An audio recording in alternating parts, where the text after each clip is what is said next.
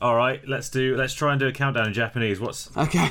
I don't know any numbers in Japanese. okay, Tom? Fool. Right. Oh wait, wait, wait, wait, oh. wait, wait. I'm, I'm, try- I'm googling I know, it I now. know. I've got them up. I'm ready to go. Ready and ready to go. Right. San, San, ni, ni, ichi, ichi. Konnichiwa, and welcome to Konnichiwa. That Was Genius, the little history podcast in which two friends on different sides of the world discuss history. Attempt Attempt Japanese. Japanese. Ooh, that's going to be a treat for the audience, isn't it? we don't do that. We talk about history topics on a theme each week. The theme is decided the week before, but everything else is a fucking surprise, isn't it? Ooh. It is. Sorry, including, including including you asking me a question when I had a glass to my mouth. Sorry, I'm just in a hold some water. I've just looked up in Japanese what uh, my name is. Is Watashi Nona Meya. That's definitely pronounced wrong. I don't- Watashi Watashi Nona Meya Sam. Japanese listeners are currently going, huh? Hmm? Uh-huh. Oh, you want to do what with the curtains? Believe me, Tom. Where did you place the bog brush? Believe me. What? Believe me, in Japan, there's a porn for that. yeah, yeah, a porn that can be accessed when you go out for a family dinner. Indeed. A magazine available for you to peruse Yes, whilst your children order actually, their it's actually on the menu. It's funny you should mention pornographic things in restaurants, Tom, because this episode It's, it's, being, it's being played at a restaurant for pornographic. Yes. Where are you going with well, this? the inspiration for this episode was from one of our super fans. I hope she doesn't mind being called a super fan. Uh, Stephanie Knoll, who is Canadian and lives in Japan. And Wow. yeah. And she wrote to us on Facebook a couple of weeks ago after we talked about the kappa in our episode on rivers. She said, Have you heard about the tanuki, which is another bit of Japanese folklore? I forgot to research that. I, I'm badly prepared. I, well, it means I'm going to get enlightened now, doesn't it? We said last week that we would it, we would do an honourable mention to the Tanuki, but we probably wouldn't talk about it because it's sort of cheating since someone else gave us the idea. But we're going to do Japan this week, and I thought, wouldn't it be nice if we got Stephanie on and she could just tell us about the Tanuki herself? Why would why should we get all the thunder? So I did. We called her up, called Japan, just to add an extra time zone to the mix, and had a quick chat with her. So here is a little clip of that. Tell us about the Tanuki because all we know about them from your comment is they've got big balls, and we were sold. Like Okay. you mentioned big balls, we're you guys. So basically, tanukis look like I only have the Japanese word in my head right now. Uh, raccoons, a little Okay. bit, a, bit, a mix between a raccoon and a red panda. In Japanese folklore, they have very, very versatile testicles. So basically, they Versatile testicles. yeah, Wow. yeah. So let's say you're you're, you're a samurai. You're you're walking back home from drinking really late at night. You you decide to cut across the forest or a place that is less busy, and all of a sudden, some dude will invite you to have a drink in his house, and you'll be like, "Well, you know, it's free, and you know, I'm still kind of drunk, and I want to drink more." So you follow the guy. And then you enter his house and you sit and everything and you have drinks and then eventually they capture you, I think. But the whole thing, the whole house is made with his balls, basically. they can stretch their Oh wow. I mean, yeah, they can stretch them to, to make everything. wow. I mean, I'll never look at snails the same way again. For a start, but And they um, they can fly with them as well, like flying squirrels. where and how did this come about? I mean, folklore is mad anyway, but Japanese folklore just takes it to a next level. Like that is. it's yeah. Well, you know, and they have a really long history. Yeah, they But, uh, do, but I mean, um, even so, you have to be a really drunk samurai to say, "Oh, what happened last night?" Well, I went into a house made of balls, where a guy got me really drunk, a stranger. Yeah, he was. A, he looked a bit like a panda, and uh, and that's why I didn't come home last night. and the guy's wife's just like, Yeah, that- "Yeah, that sounds completely reasonable." the only thing I can think is that once like the walls and the and the the, the floor are very very kind of hairy hairy in a really bad way. Yeah. right? One wrinkly wrinkly couch. Yeah, and uh, the interesting thing with the tanuki, if you've played Mario Bros, Mario, uh, the third one, there's one when you, I think you, what is it? You get a leaf and you can become like a little raccoon Oh yeah, yeah, yeah, and you can fly. That's the tanuki.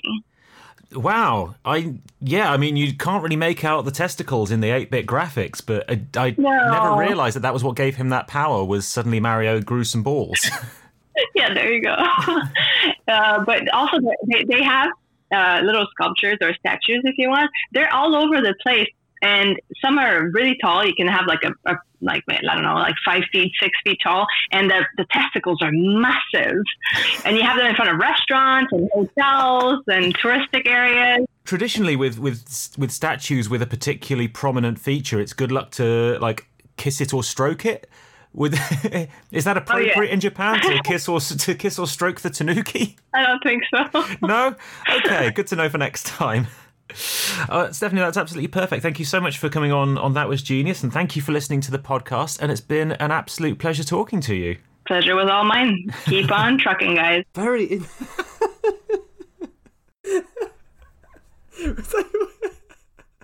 Stephanie, I'm so sorry. We weren't taking the Mickey, but but Tom hasn't heard this interview yet, and I can't play it down the line to him before I edit.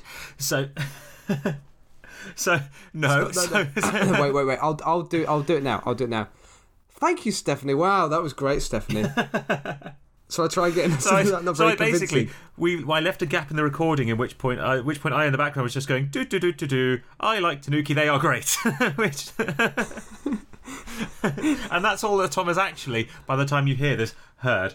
Uh, but it was really interesting. So the Tanuki are they're used as restaurant mascots with enormous testicles. So there's restaurant mascots with enormous testicles. yes, You weren't wrong when you said they were malleable. no, Flappy as well, very flappy testicles. indeed, yeah. if they became your wings, your centre of gravity would be well above the wings. I can't imagine that's advantageous when you're trying to fly. Well, I, you know what I imagine. Are there any images of this taking I, place? yes, there's eyewitness video, Tom. Eyewitness footage. Well, I imagine it would be a bit like Aladdin. A group of drunk, recorded by a group of drunk samurai on their phones. I can fly. Look at me balls. I imagine it's either very much that you kind of you grab your testicles in your hands and stretch them above your head to create some kind of wing, or you fly like Aladdin on his magic carpet, spreading Yeah, your on your magic to, testicles. Yeah, to catch the wind. Yeah. A whole new world. A whole new world, a slightly adult point of view. no one can take us there except my pubic hair. Can't wait to see this whole new world with you. Key change, stand up. so, anyway, thank you so much, Stephanie, for sharing that with us. I'm still trying to work it out. That's very, very odd, isn't Yes. it? How bizarre. Yeah, there's some great Japanese uh, woodworks, as always, with these things enormously testicled raccoons. I can see why an enormous, enormous testicled raccoon could be a very friendly drinking buddy. Until they start trying to invite you into their bollock. I mean, that would be the that yeah. I mean, that know. would ruin the night, wouldn't it? Well, yes, possibly. I mean, it's warm. It's probably waterproof. I suppose it is, isn't it? It could be a bit damp. It could be a little bit damp, somewhat sticky. Yes, sticky floors. It needs the windows opened it does. um, more frequently. Got got an excellent air conditioning unit. Just above. I was going to say the chimney is uh, something to behold. Uh, so those are the Tanuki. Excellent. yes. For any of our audience who haven't quite worked it out yet, Japan is the theme this week. Have you been to Japan before, uh, Sam? I have. I've been to Japan twice. I went once on a long holiday, and I went once for a long weekend in Tokyo. Wow. Where did you go? F- where were you going from London. for your long weekend? Oh, okay. Yeah, well, that's a long yeah, it's, a, weekend. it's an 18 hour flight each way. Wow. Uh, what was the special occasion for you to go for a long weekend in Japan? It wasn't like a sort of gig or something like that, was it? sort of. Yeah, you know, I used to be a journalist, Yes. and for a while I, I did these kind of press junket things they call them with films when there are new films coming out. Uh, we've discussed this before. Ah, it was yeah. a similar it was a Yeah, similar yeah, but less exciting thing where I got fired for getting into a fight with he who must not be named. Yes. Lord Voldemort. with with the actor who played uh, fictional character Indiana Bones, who I can't name for legal reasons. You've got to, you've got to edit that out. Have you got to edit that out? I don't know. I might just bleep it. Ban Wolo. Yes, him as well. He was in the film The the Fugitive. He, he? he was in the film The Fugitive. That's the one. Disappointingly, you're gonna have to cut that out. Or am I? anyway, I've got very few Anyway. fucks left to give these days. So yes, but it was a similar thing to that. And 20th Century Fox flew a load of journalists out to Tokyo for two days for for the launch of. There was a Wolverine movie a few years ago where he was in Japan. ah, okay. So we got flown out and we got taken on tours. We got to see swords being made by a master swordsmith. We got to we Oh, I think I've seen some of the pictures of this on your social yeah, we got to learn some like martial arts moves from the guy who played the Green Power Ranger. Oh, excellent. Yeah. My favourite Power Ranger, The best Power Ranger by far. But it was it was literally we were there for I think 36 hours in Tokyo. It was very intense and we got incredibly drunk at a karaoke bar and shamed ourselves horribly. Karaoke bars are out. fantastic fun, aren't they? We did a karaoke bar when we were in Tokyo. Uh, talking of celebrities, uh, Hollywood celebrities in Japan, have you seen? I almost this was a topic I, I briefly explored for this week. Have you seen some of the excellent commercials from Japan involving Hollywood stars? Yes, absolutely. Of course, that was the basis of the film Lost in Translation, wasn't it? Yes, it, well, yeah, absolutely. Yep, a topic for that. Yeah, and apparently, I, I briefly researched it. There wasn't really much en- enough to go on, but traditionally, a lot of Hollywood stars have taken a lot of money from um, companies in Japan to do these commercials because. Uh, It'll never get commercials seen. Were never watched in yeah, they would never get seen in, in the West, and that's obviously changed in the last the 10, 20 years. there were some crackers, aren't there? Particularly from Arnie and Sylvester Stallone. There were some very funny adverts. We'll put some links to those in the description. yeah, I'll do. Which yeah. I well worth watching. Excellent. Well, how have you found this week, Tom? Obviously, you haven't done adverts. Ah, I, I did struggle this week. Last week was a breeze, Sam. I, I found the topic straight away, and and it was an excellent source that I used. This week, I've struggled a little bit, and when you start researching Japanese history, particularly um, anything that took place during the Second World War, Yes. it takes you down some rather depressing routes. It does, doesn't it? Doesn't it? it? does. yeah yeah so i mean I, I didn't want to do anything depressing i mean I, I started looking at things that i thought might be quite good fun like some of the japanese soldiers that surrendered 30 years after the second world war yeah, some of the holdouts. but before you you know before you know it you're clicking on links and you get to the rape of nanjing and you go hmm yes. yeah, okay Yeah. war crimes hmm Japan, in, Japan in World War Two, really not very much fun, and also largely unapologised for. Yeah, yeah. It's a nice example, though, isn't it, Sam? Because you and I have both been to Japan, and I, I'm sure your experience was the same.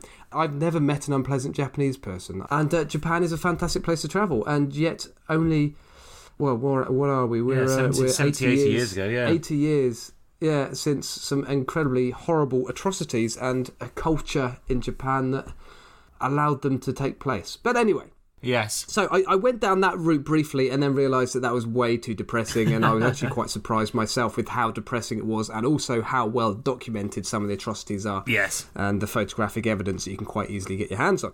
Anyway, to our audience, if you if you really want to depress yourself, do go and, and look up some of Japan's actions in World War II if you aren't familiar with them. Things like the rape of Nanjing, which is it's just appalling. Appalling. Don't do it if you need to sleep anytime soon, and don't do it if you're eating. truly atrocious, and it, it's the sort of stuff that we've talked about a lot on this podcast, haven't we, in various periods in history. However, when things get to the 20th century, they're documented. We've got pictures of it, videos of it. This stuff you can actually really see it, and it's foul. Yes, it it is. absolutely foul. Yeah, don't don't look at it. It's li- it's LiveLeak grade Uh, shite. Anyway, so I, I wanted, I, having looked at that, I wanted to go down a more fun route. I looked at uh, Japanese professional wrestling. I looked at the origins of sumo wrestling. I looked at lots of funny little things. And in the end, I went down, and I know we've done this a little bit recently, I went down Japanese folklore. Excellent. Uh, I went down that route Good. And came up with a fantastic book that I would really like to read thoroughly. It sounds like a fantastic book. How about you, Sam? I did the same. I started with World War Two, but I decided that I'd try and find a. I was going to say try and find a positive spin on it. There, no, that's not what I meant. Uh, yeah. So I decided I'd try and find at least one positive story out of Japan's involvement in World War II. And I found one. I found a lovely one. Excellent. Good. That's very good. That's actually going to be quite satisfying. Yeah, so it's not to. it's not a funny story, but it is a it's one that's worth hearing. Good. And then I've also because in the last few weeks I've loved my folklore, I've got honourable mentions for some Japanese urban legends as well. Because I thought I'd add some Good. fun. Excellent. Right. What are we going to? What are we going to flip? Well, Tom, having been to Japan, I have a one yen coin. Excellent. Uh, so, would you like the side that says one on it with some Japanese kanji I can't translate, or the side that has uh, some kind of plant? I'm not entirely sure what. It looks a little bit like a menorah. Oh, it's, it's sort of. Oh, it got multiple candles on a. Yeah, it's a plant that one looks of a little those? bit like one of those. Right. Oh, excellent. I'll, I'll go for the planted candle thing. Planty candle thing. Okay, here we go. We're flipping.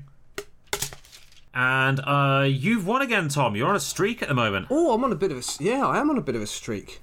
He says, taking his clothes off.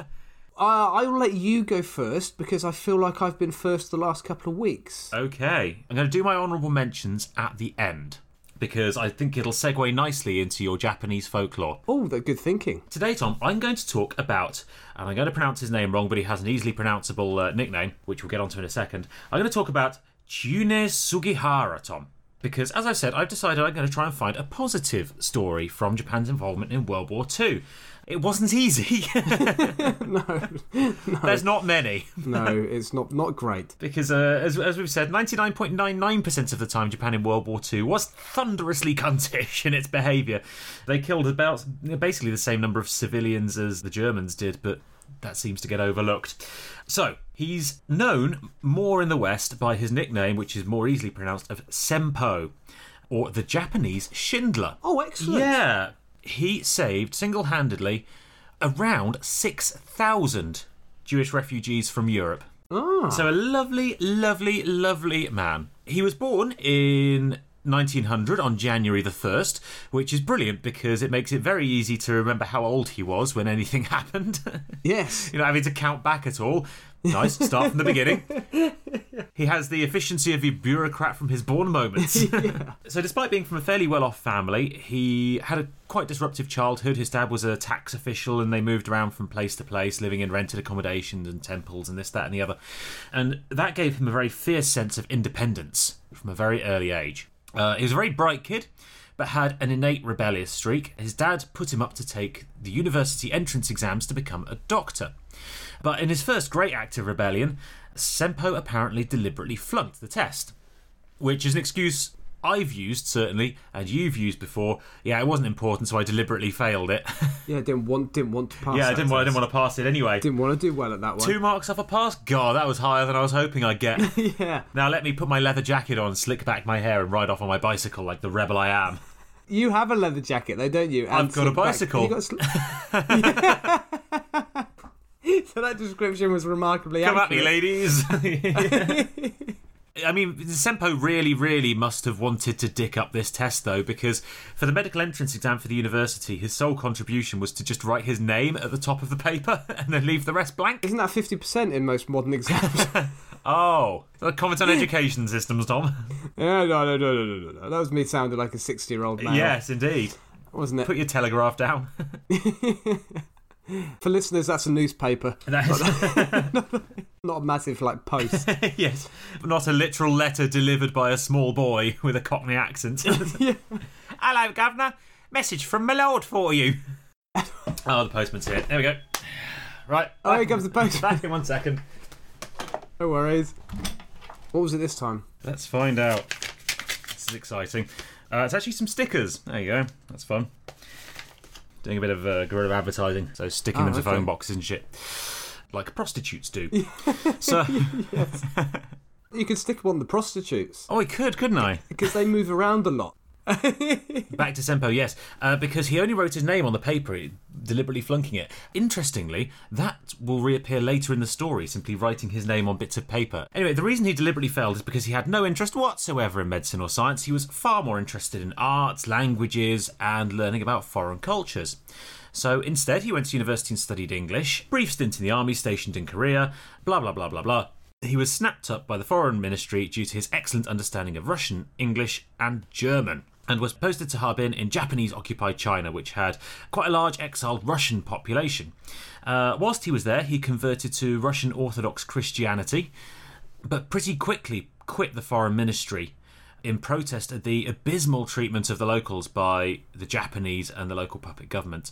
Harbin was home to Unit 731, which you, which you might have heard of, Tom, and some of our listeners might have heard of, which was the Japanese medical experimentation unit in the army. Ah, yeah, yeah, yeah. Took tens of thousands of, of people from Japanese occupied territories and basically used them for human medical experiments and as human targets for testing new bombs and grenades on. So, really fucking horrible, much like the rest of Japan. Good work. Well done, Japan. You did Well, at well. least they've apologised for it, Tom. Yeah. Oh, no, wait. So, anyway, Senpo quit and went back to Tokyo in 1935, but in 1939 was sent out as the Japanese vice consul to Lithuania, where his job was to report on German military movements and to gather intelligence on any secret possible upcoming war with the Soviets. Now, uh, Lithuania had a huge Jewish population at this point in time. Roughly half of the urban population was Jewish, and they were being joined by an influx of Polish Jewish refugees following the German invasion of Poland, German and Soviet invasion of Poland, all of whom could see the writing on the wall and were desperate, desperate to leave German occupied Europe by any means possible. Unfortunately, it was nearly impossible to get exit visas. The only people writing them were rebelliously minded diplomats who could see what was happening and went behind their own government's backs to write transit visas through their countries to far flung destinations. Uh, fortunately, in Sempo, we have a rebelliously minded diplomat with a conscience who can see what's happening in Europe, can see the writings on the wall, and was quite willing to do all of those things. Good on you, Sempo. Yeah, absolutely. So, after asking for instructions from the Japanese government and being told that no one could enter Japan as a refugee unless they had a confirmed onward destination and a whole load of cash. So, they basically said you can travel through Japan if you're going to, you know, the Dutch East Indies or America or, or wherever, but you can't just stay in Japan. We, we're, not, we're not taking refugees. And he thought, fuck that, and, and did something very, very un Japanese indeed, and ignored all the orders he was being given. Ignored authority. Ignored authority. At, at this time, in the, in the 1930s and 40s Japan, yes. Really quite a brave thing to do, actually. he showed some cognitive independence. Yes. What was wrong with him? I know, Tom, I know. Everyone else was just following orders. they were just following orders because they had no choice. Oh, look, someone did. No, they had no choice but to follow orders. Except I for was this being guy. told to rape I was, yes, in Nanjing. I was being told to. yes.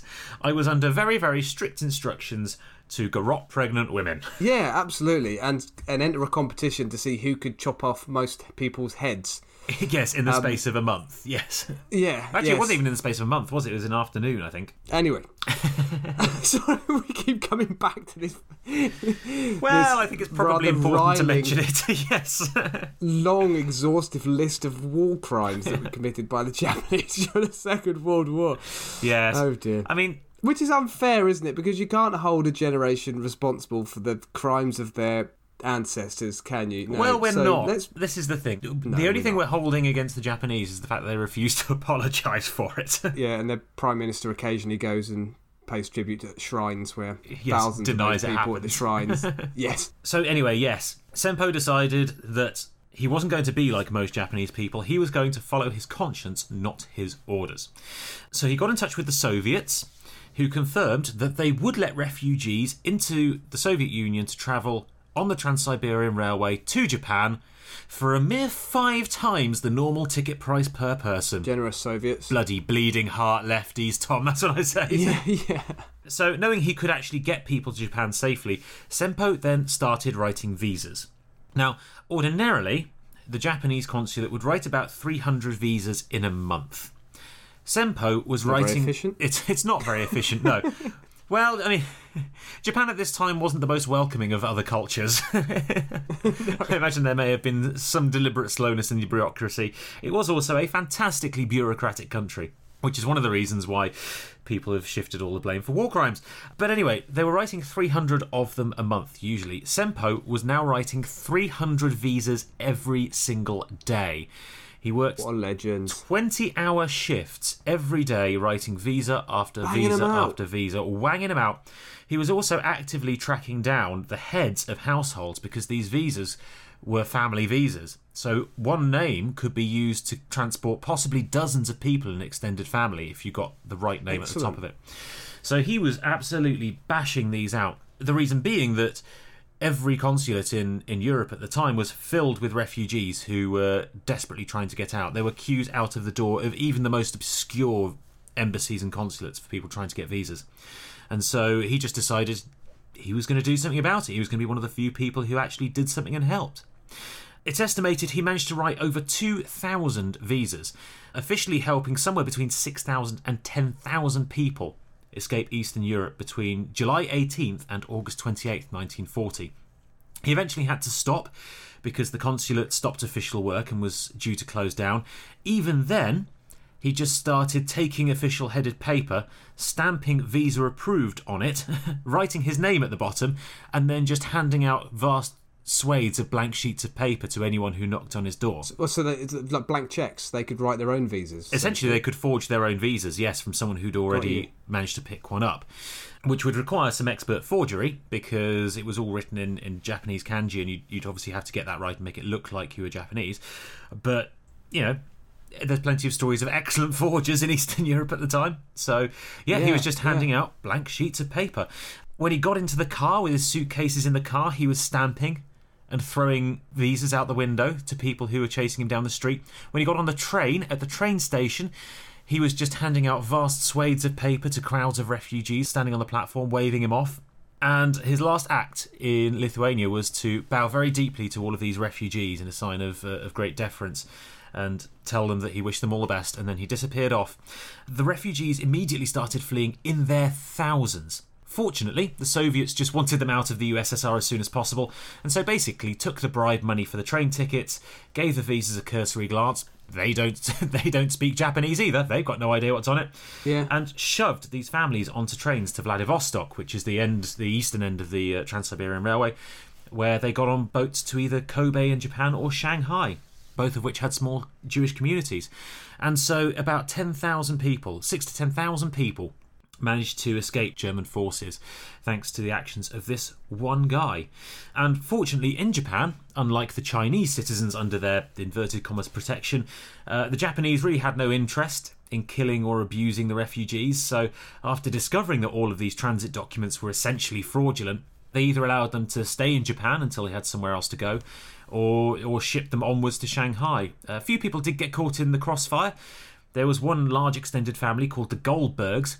30 people travelling on one visa. The visa ended up possibly being quite badly forged, so they ended up being shipped back and forth, I think seven or eight times between Japan and Shanghai over the course of about two months, not being allowed to get off the boat. the poor bastards. Oh, really? So they just stayed on the same boat. They just stayed on the boat, not being allowed off, pottering between Japan and Shanghai for, for about Enjoying two months. I think probably not. Enjoying the entertainment. yeah. yeah.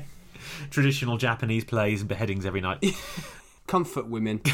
All the comfort women you can use yeah. who were absolutely volunteering to be there. Mm. Totally volunteered. Yep. Not sex slaves. They're comfort women, Sam. Yeah, they're mostly there for talking. Yeah, for chat, just cuddles. Absolutely. Just like the cuddle cafes you get now in Japan. Yeah, there are cuddle cafes in Japan, aren't there? There are. There are also cat cafes where you can go and play with cats for a bit. They possibly had a cat on the boat as well. Who can say? Unfortunately, that's lost to history. And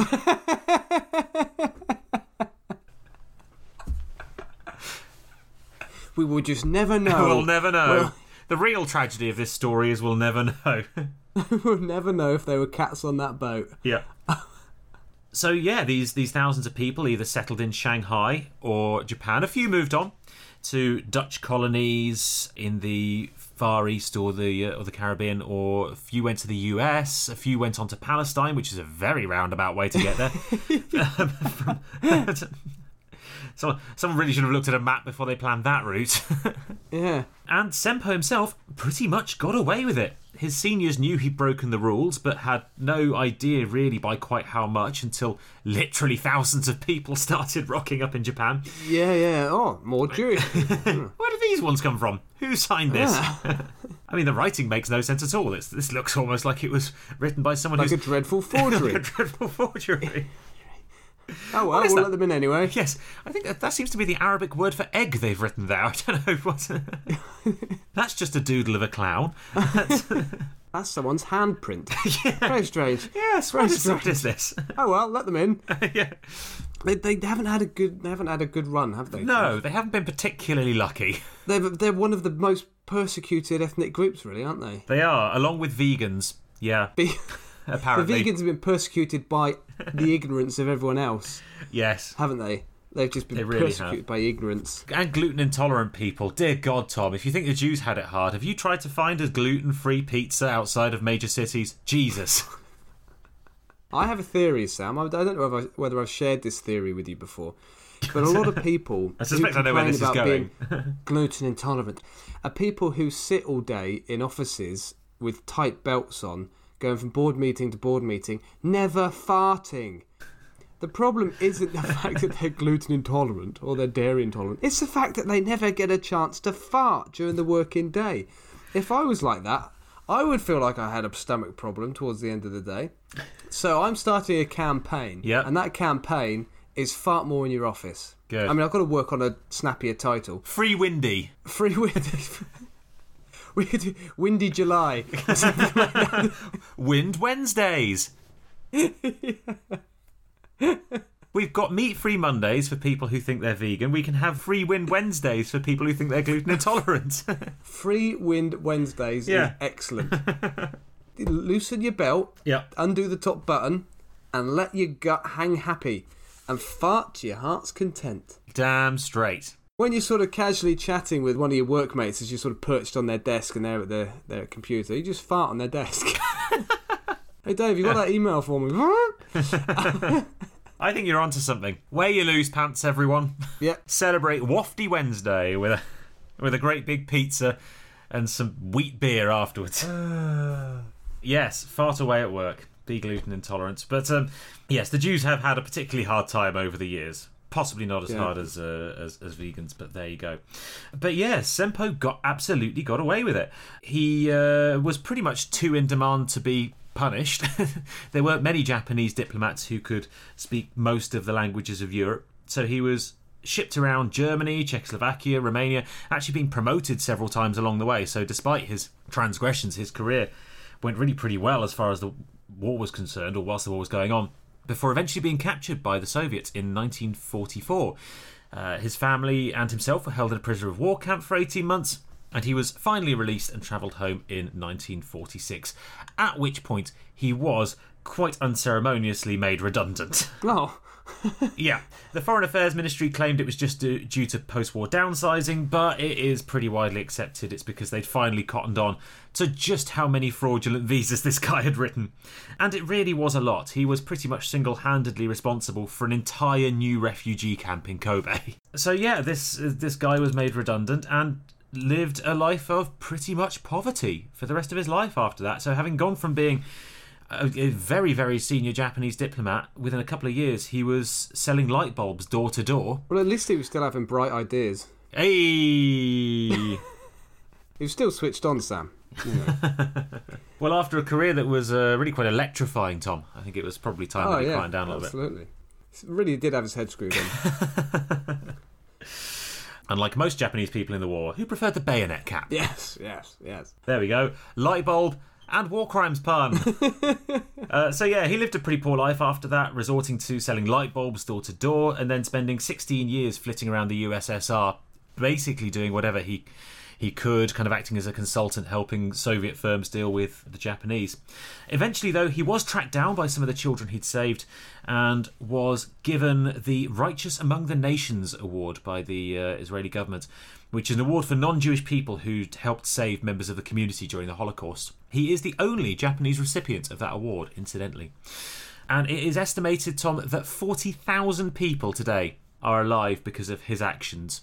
There you go. Top bloke. Yeah, top bloke. Put him on the list of top blokes. Yeah, Chiune Sugihara, mate. That was genius. Top bloke. You got it, you get it, you keep it. We'll send his Now, family. a- Foster's coming your way, Yeah, right? Absolutely. We'll send your family a t shirt. And a pair of kangaroo the gonads. Well, I, do you know what? I don't think they're short of creatures with gonads in Japan, Tom. No, I'm just going to. no, no, you call that a gonad? you want gonads? You want one of the bollocked raccoons of Japan. Now there, Tom. Here's a guy with balls. Cavernous testes, these guys. have got. Indeed. Yep. You could fit a billabonga wonga into one Uh, of them. you def- you absolutely could, yeah. Uh, so there we go, Tom. That's my story. Shall I do my honourable mentions or shall I not bother? We could potentially do them after my story. How's that? Because I think that'll segue nicely. Go on then. I'll I'll do my honourable mentions at the end because I've got some silly ones. Excellent.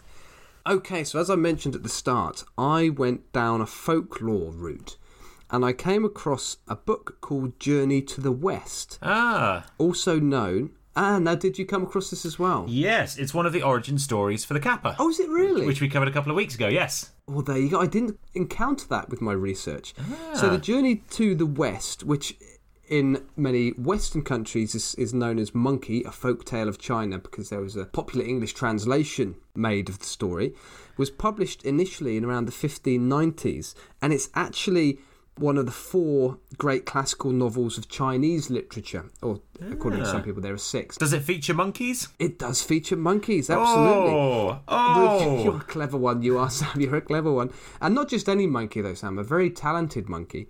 And I know the theme this week is Japan, and I'm talking about a bit of Chinese literature about with a story based in China. But this, by all accounts, is a very, very popular story in Japan also. And there have been Oh five well, if it's television popular in. Japan, then that definitely counts. I think it counts. This week I'm doing omelettes because the Japanese bloody love omelettes, Tom. this week I'm doing niche pornography because if there's one thing Japan loves, It's hairy minges. There have been- it's actually pronounced hariminji. sorry, sorry, sorry, Harry Minji. I was talking about the manga comic, Harry Yeah. Minji. Yeah, sorry. Anyway, um, yeah. So let me finish my sentence and stop being rude. You and your. there have been five television adaptations of this book since the 1970s in Japan. Uh, Because I, I think the majority religion in Japan is Shintoism, isn't it? But a very close second is Buddhism, and this story has Buddhist origins. So I think there is also a connection there with the Buddhist religion. That the book is attributed to a chap called Wu Cheng En, but this is by no means certain. It was originally published anonymously, possibly because it was written in the vernacular, which was deemed quite a vulgar thing to do. So whoever did write it wasn't that keen to have their name associated with it. and it tells the story of a Chinese Buddhist monk called. It's got various versions of the of this individual's name, as you probably know from having done your research as well. And so I will go with the easiest one to pronunciate, which is Tang Seng. Pronunciate? Fuck me. I cannot believe Oh, I you did you did so well. Apart from pronunciate. Jesus Christ, Tom. Far out. I'm, I'm the only my only saving grace is I picked up on it quite quickly and I didn't have to. I'm sorry. Let me try that again. Nope. The book tells the story of a Chinese Buddhist monk called Tang Seng, and there are many other versions of his name, but I'm going to go with that one because it's the easiest to pronunciate. Um, and he was a real historical figure from the seventh century and he was frustrated by the poor quality translations of Buddhist texts that were available in Ming China. So he set out on a journey to get some better ones, all the way to India. So he started out in the east of China, went west all the way through China, then through the stands, so Kyrgyzstan, Uzbekistan, Afghanistan, Pakistan, Tajikistan, Turkmenistan, Big Shirtless Stan, Stanley Stan, Stanley from the Block, Stanley Knife. Stanley Stan, Stanley Stan, Afghanistan, Uzbekistan, Kyrgyzstan, Accrington Stanley. Accrington, Accrington Stan. Excellent. And so he was sort of travelling along the well-established Silk routes. It's actually, when you look at it on a map, it's a very long-winded route to get to northern India, which was his ultimate destination. And the journey took around 17 years. And when he hell. left, yeah, 17-year journey. um, He was- to return. A, Fannying To around on the way, wasn't book. he? yeah. Can you imagine the late fees on that? I know. Well, he didn't even take it back in the end. He just took them. Um, so, It's just showing them the world. and I thought the book I ordered earlier on in the week from Amazon was expensive for postage and packaging. So the journey took around 17 years, and when he left, the emperor of Ming China actually had a ban on anyone leaving the country. So he had to he had to sneak out of China originally. But when he came back, he was warmly greeted by the emperor. So that's that's the the real life story behind the far more fun story of Journey to the West. So the story version. In the story version, the Buddha believes Tang China is full of sin, so he sends one of his bodhisattvas. Oh god, this is a mouthful. bodhisattvas. Bodhisattvas. It's a very difficult word to pronounce. Which, by all accounts, is an apprentice Buddha. Sam. Ah. I'm picturing a, an apprentice on a building site being asked to go and buy tartan paint. yeah, go down to the store and ask for a long wait. Yeah, that's right, a left-handed screwdriver. Yeah. All those classic, classic building site Lads, lads, gags. lads. Because I was imagining kind of Alan Sugar in an orange robe. Oh, were you? Cross-legged. Yes. Where was I? Where was I? Where was I? Yes. So um, this uh, this Beautiful. this bodhisattva is is sent to find someone to bring back the original Buddhist scriptures to the land of of Ming China to purify the people of all their sins. So Tang Seng is chosen, and on his journey, Tang Seng encounters lots of demonic spirit creatures that are, by all accounts, very keen to eat him, so that they can cleanse their own spirits. Uh, presumably, it's a it's a case of you are what you eat. So if you eat a nice pious chap with good heavenly prospects, it increases your prospects of, of going Ah. to heaven. Well, the Chinese do believe in traditional Chinese medicine. It is a case of you are what you eat, and you absorb the properties of the food that you eat, which is why they eat so That's many very true. strange things in China. Yeah, I haven't seen roasted monk in a restaurant before. That's not to say it doesn't exist.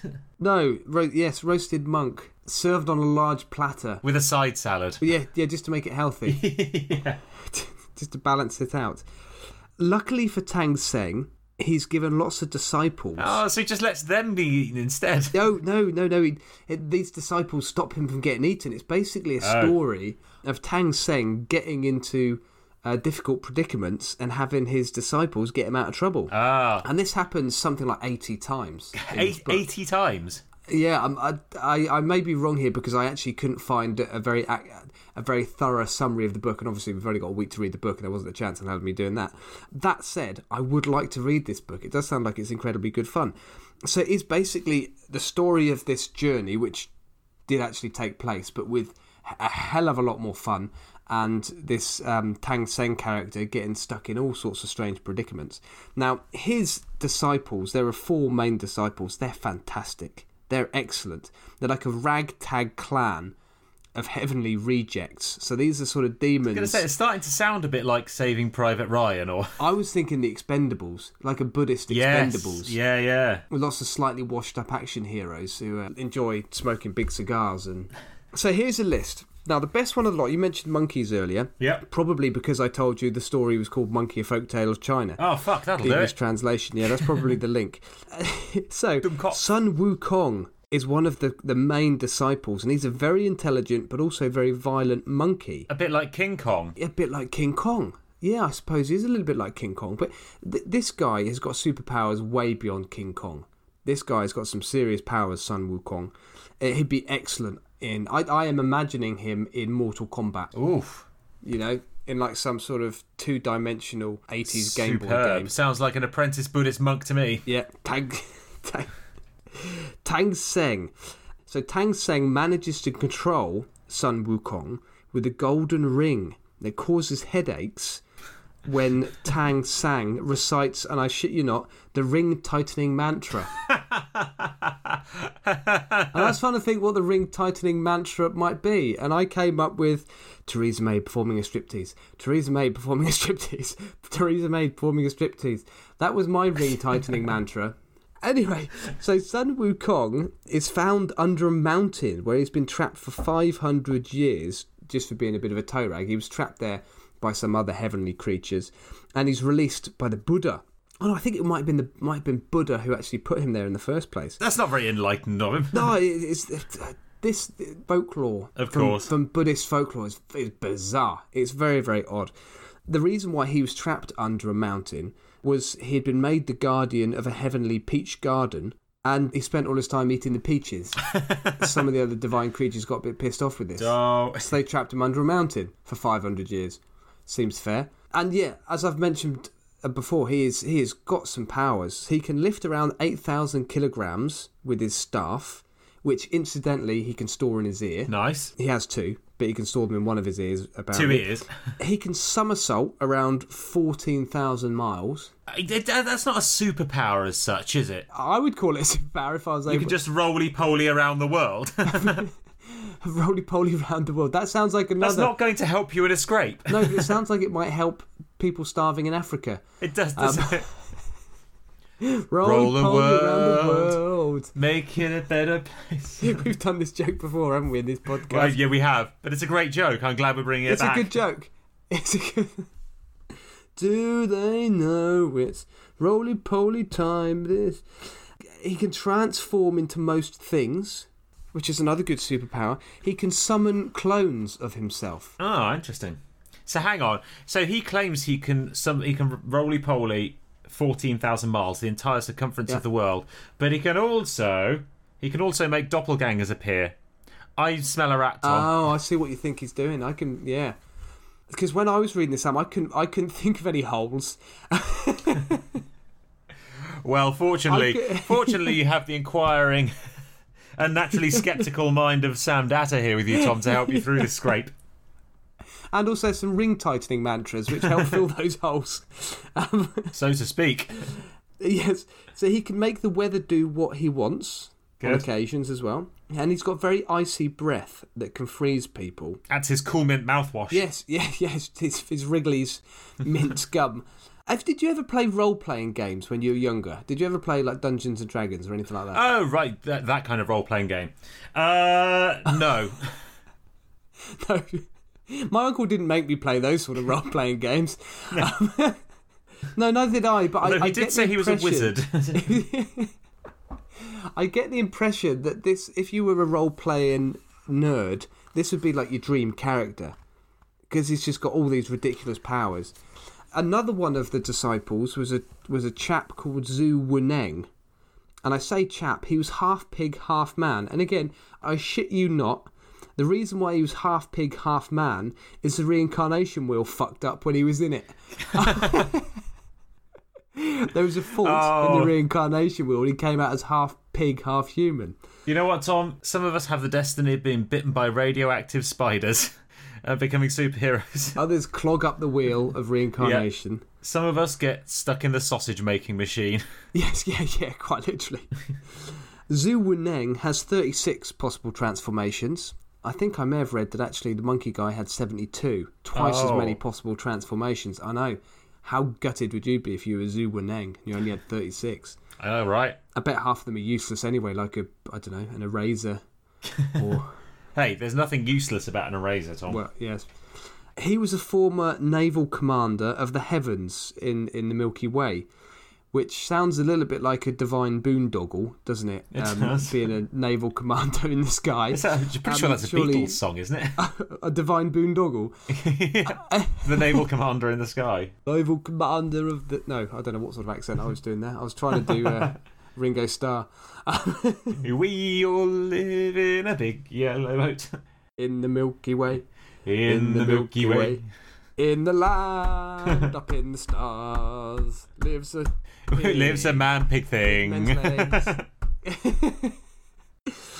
Yes, so, and this pig, this pig man, loves being lazy, loves eating food, and is a bit of a womanizer. well, with features like that, who wouldn't? That's exactly what I thought. Exactly what I thought. The ladies obviously go for it. It's probably that rebel streak, isn't it? They just yeah, like a absolutely. rebel. It's his leather jacket. Uh, there's another one called Sha Wu Jing, who's a river ogre and is a, a far Yes. more boring character, which is probably why, prior to this position as a disciple, he was actually a heavenly curtain lifting general. And um, again, I'm not making that up. He was a general of curtain lifting. that sounds very much like a pervert. yes, yeah, it does, doesn't it? Also, I think he is the one who is the influence for the Kappa, the River? Ogre. Yeah, I think I think that's where the Kappa comes from. One of the stories. Ah, fair enough. So the, yeah, so he was a river ogre. I don't know about you, but I draw curtains as well. The curtain should be drawn and not lifted. yes. If you want to carry him over your shoulder. hey. It's like Yes. that old joke about the nuns, isn't it? Have you heard? Do you know that joke? No, hit me with it. So there's a nun having a bath, and the other sister knocks on the door of the bathroom and says, "Oh sister, oh sister, there's a blind man here to see you." And the nun thinks, "Oh, fine, send him on in. He's blind. He won't know that I'm in the bath." And so the blind man comes in and says, "Hey up, love. Where do you want the blinds putting? Nice tits, by the way." Excellent. I've got some other curtain jokes. Go on. Doctor, doctor, I feel like a pair of curtains. Pull yourself together, man. How'd you make a Venetian blind? Book him in the eye. Hey! Also, a good one is um, how to make a Swiss roll. Push him down a hill. Hey! hey. Uh, so that was Sha Wu Jing. There's also a Yulong, which is a son of the Dragon King of the West Sea. Ooh. That's a very Dungeons and Dragons title, isn't it? certainly is. Yeah. He appears as a horse that Tang Seng rides, which is a bit weird, isn't it? If you were a. I mean, I don't know what Yulong looked like originally, but you presume he looked a bit like a Dragon King. Um, I think he Yeah. was a third son of the Dragon King, so why would you want to then disguise yourself as a horse? Buddhist folklore is very, very, very strange. When the group of them finally reach their destination, which is in uh, India, Vulture Peak in the foothills of the Himalayas, they get their texts from the Buddha and uh, they're rewarded for their successful journey and for successfully negotiating all these demonic spirit world creatures that are trying to eat them by being made Buddhas, or a few. Uh, one of them was made a deity, I think. Or in, or in the case of the piggy, the half pig, half man, Zhu Wuneng, he's made chief altar cleaner of the heavens, so that he can scoff up all the food. There you go. Very so nice. that's the happy ending to this story, and it does seem like an excellent, excellent book. Genuinely seems very interesting, and I would actually really like to like to read it. Sounds suitably mad. It does sound bonkers, and I, I imagine a good translation of it would be excellent to read. It does sound like very good fun, and it is a really, really popular story in Japan, apparently. Good. Oh, that's excellent, Tom. Thank you. Pleasure, as always. So that that kind of segues into some of your silly. It does. Well, I decided I needed to do some more reading on Japanese folklore and, and urban legends because I thought there wasn't enough rudeness in this episode. yeah, we yeah yeah we didn't really mention that at the start, did we? We've No. done a couple of very rude episodes, and we both have. tried to be cleaner this week. Until now. These are legends emanating from Japan's public toilets. Excellent. I like Japanese toilets. So do I. That's what I should have researched. They're yeah, brilliant. there you go. They've got pulsing jets to clean you. They play noises to hide the sound of your pooing. They've got heated seats. Yeah, Yeah. amazing. Fantastic thing. The. Japanese Superloo. You know, you can get some now which have little sample testers in them, and they will test your samples, so to speak, and will automatically send the results to a, a central centre where they'll be analysed by a doctor, who will then order stuff directly for you on your behalf. You say what? Sorry. Stools are us. Indeed. and then, then they'll order you food based on your dietary requirements. Fucking hell, Sam, that's excrement. That's You've been saving that up. oh yes, and that's why I get such accurate test results. Uh, what what what does the U bend look like? Does it just sort of branch off into a infinite different tubes? How, how does that work? That yes, like a, like a duck's the- vagina, yes. like a duck's vagina. Yeah. Ducks have labyrinthine vaginas, and they'll only open up the, the real one for the right uh, duck. For David Bowie. For David Bowie. Yes. So anyway, the first legend, Tom, the first urban legend from Japan's public toilets is Akamanto, also known as the Red Cape. Akamanto is a guy in a red cape, Tom, who hides in the last stall of the women's bathroom in public and school toilets. And when a lady sits down to, to do whatever she needs to do, Akamanto pops up like a proper Japanese upskirter Pervert. uh, pervert, and demands that you choose a sheet of red paper or a sheet of blue paper that he holds you, You Tom. must pass. You must pass the riddle of the papers before Well, you Tom- poo. To be honest, as long as it's double ply, I don't care. if you choose the red paper, Tom, you get killed by flaying, yeah, his skin ripped off. If you choose the Nice. blue paper, you get strangled or all the blood gets drained from your body. Oh, all I came in for was a poo. yeah, I know. I know. This escalated quickly, right? Apparently, if you choose another colour, he will angrily drag you down into the pits of hell. Apart from yellow, Tom, If you pick yellow paper, you get bog washed. you just get your head stuck in the bowl and he flushes it. Supposedly, the only way to survive, or at least to get out of there dry, is to either run away or apparently just to ignore him. you don't have to answer. Just, just ignore him, which does seem like a fatal chink in his armour. Yeah, absolutely. Yeah, a weakness. Maybe that's what the buttons are for for the music. You just press the music, you drown them out with the sound of a hand dryer. It's a bird song, yes.